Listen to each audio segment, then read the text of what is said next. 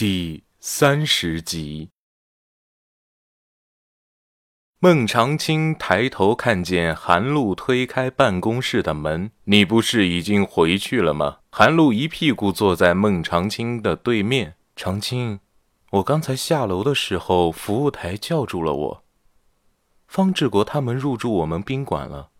孟长青显得十分惊讶：“他住我们这做什么？不给他们安排招待所吗？”韩露身体微微前倾，不知道啊，我已经把他们的住宿全都免了，然后给他们送去了夜宵。一会儿陪我去见见方志国，我可不想去。孟长青表情严肃：“你自己怎么想的就怎么做吧，不要把我给带上。你把他的住宿费免了，他们会领情吗？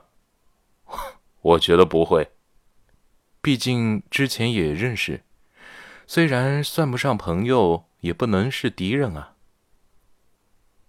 韩露不接受孟长青的退缩，九点半我们就过去。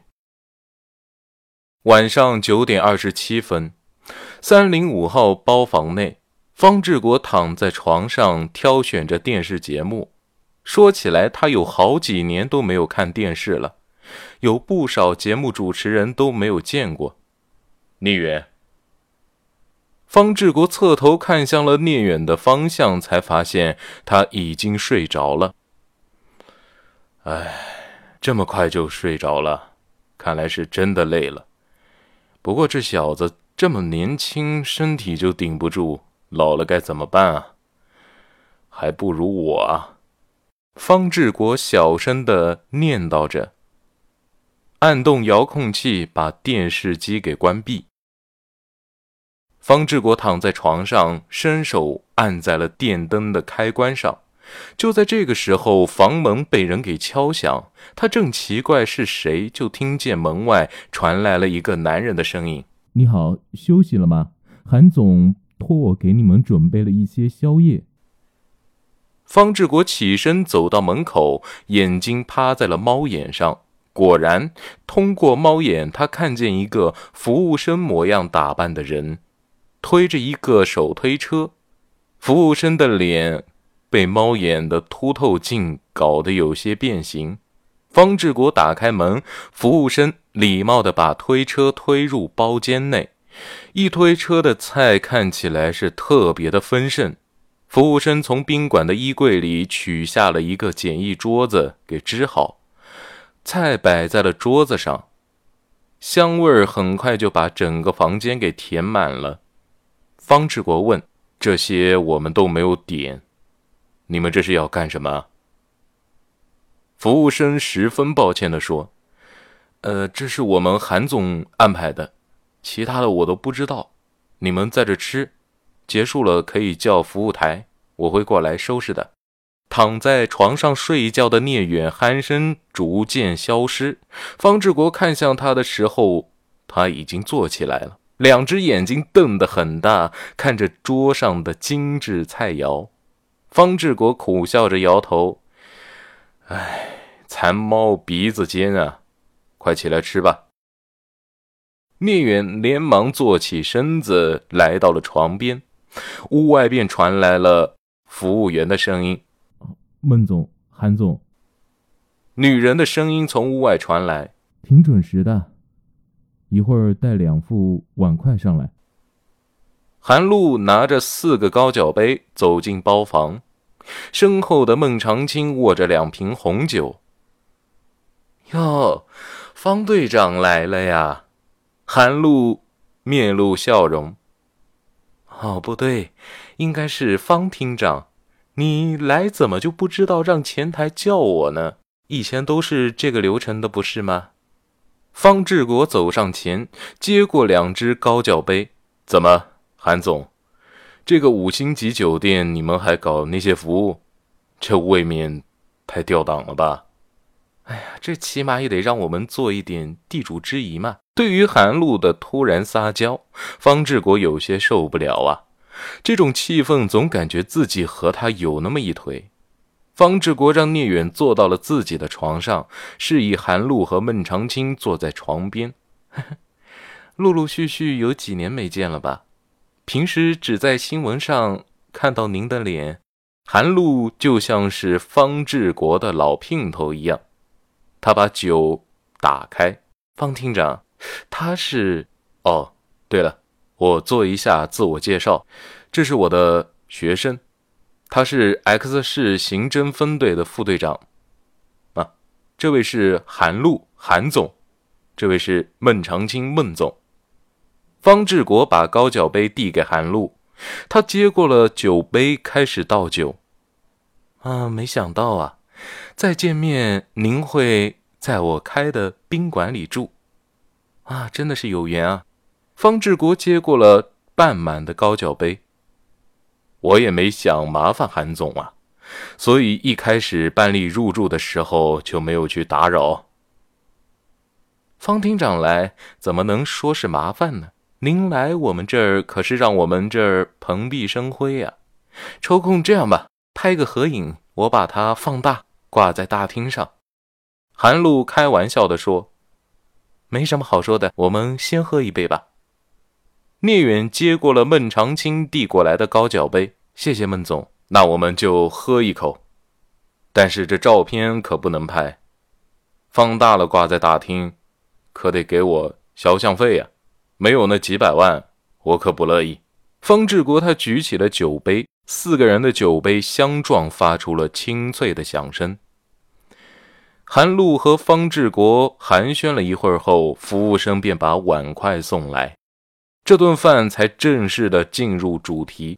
孟长青举起杯，问方志国：“不知道方厅长大老远从 X 市来到 L 市是为了什么而来啊？”方志国抿了一口，啊。这是好酒啊！都吃菜啊！不明白的人看到这一幕，肯定会认为方志国是主人，其他三个都是客人。一口鱼肉吞下后，方志国舒坦的长出一口气。啊，为了一个学生来的。你们知道最近 L 市闹得特别凶的八幺四专案吗？专案组组长就是我的学生呢。韩露举杯，哦，真是名师出高徒啊！哪里啊，哪里？方志国举杯与韩露相撞。虽然我在 G 省算个名师，但是我那个学生不行啊，初出茅庐的毛头小子一个。孟长青说：“年轻人就该多磨练磨练。”谁说不是呢？方志国看向韩露和孟长青：“你们这厨师的手艺蛮好的嘛。”这个厨师基本工资啊就能拿到一万五了，手艺能不好吗？韩露笑了。对了，我也挺关注这个案子的。上次我朋友圈啊有朋友发过照片，哎呀，这女孩死的挺惨的，差点就被气垫给接住了，哎，可惜了了。方志国提到案子就有点兴奋。从百米高空摔下来也活不了多久，内脏早就没用了，冲击力比较大。哦，是哈。韩露眉头紧皱，看来自杀可不能选择跳楼，太痛苦了。方志国举杯，任何自杀都是痛苦的，没那么容易。好好活着最好。你说是不是？对对对，三个人再次举杯，很快红酒就被四个人全都消耗光了，有三瓶都进了方志国和聂远的肚子里。啊，多谢韩总的招待啊！方志国有些迷糊，伸手拍了一下聂远，还不快谢谢韩总。聂远似乎因为心事的关系，几杯红酒下去就有些犯困。行了行了，让他睡吧。韩露抓住了方志国的右手手腕。方厅长，您现在还精神着呢，要不要到楼上去做个全身 SPA？啊？你们这有这种服务？方志国用左手揉了揉眼睛。孟长青和韩露连忙摆手。韩露把手松开。我们一直都是正规的。方志国突然坏笑着看向韩露：“哦，呵呵，真的吗？要不要我去查查档案？”嗯。韩露被笑得发毛。旧账不都已经翻过去了吗？您要是不去，那就不去吧。方志国看着红酒瓶，哎呀，这酒挺上头的呀。可能我喝得快了。韩露伸手戳了一下方志国的胸口。哎，方厅长啊，别碰我胸口。方志国只是说话，手却没有多余的动作。韩露试探性的问：“我平时都挺关注八幺四专案的，既然我们都认识。”哎您就和我说说案子现在查的怎么样了？这个方志国突然精神百倍起来。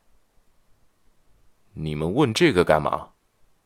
韩露看向方志国，开始撒娇。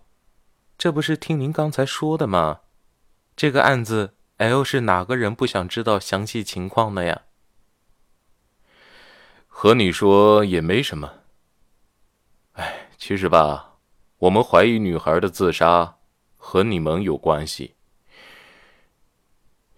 你们是不是强迫女孩卖淫了呀？方志国严肃的说，把眼前的两个人给说愣了。随后他笑了，呵呵呵，开玩笑，开玩笑的，和你们说也没有什么关系。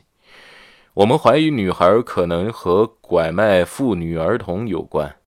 见对面松了口气，方志国端起了最后一口红酒，来，我们干了这杯酒，我也该休息了哈。临走，韩露说：“方厅长，下次您要是不想麻烦别人啊，就不要提自己认识老板。”呃，你瞧我，呃方志国尴尬的笑着，一拍额头。他目送两个人离开后，表情恢复正常。原本浑浊的眼睛变得炯炯有神。亲爱的听众朋友们，本集播讲完毕，感谢您的收听，我们下期再见。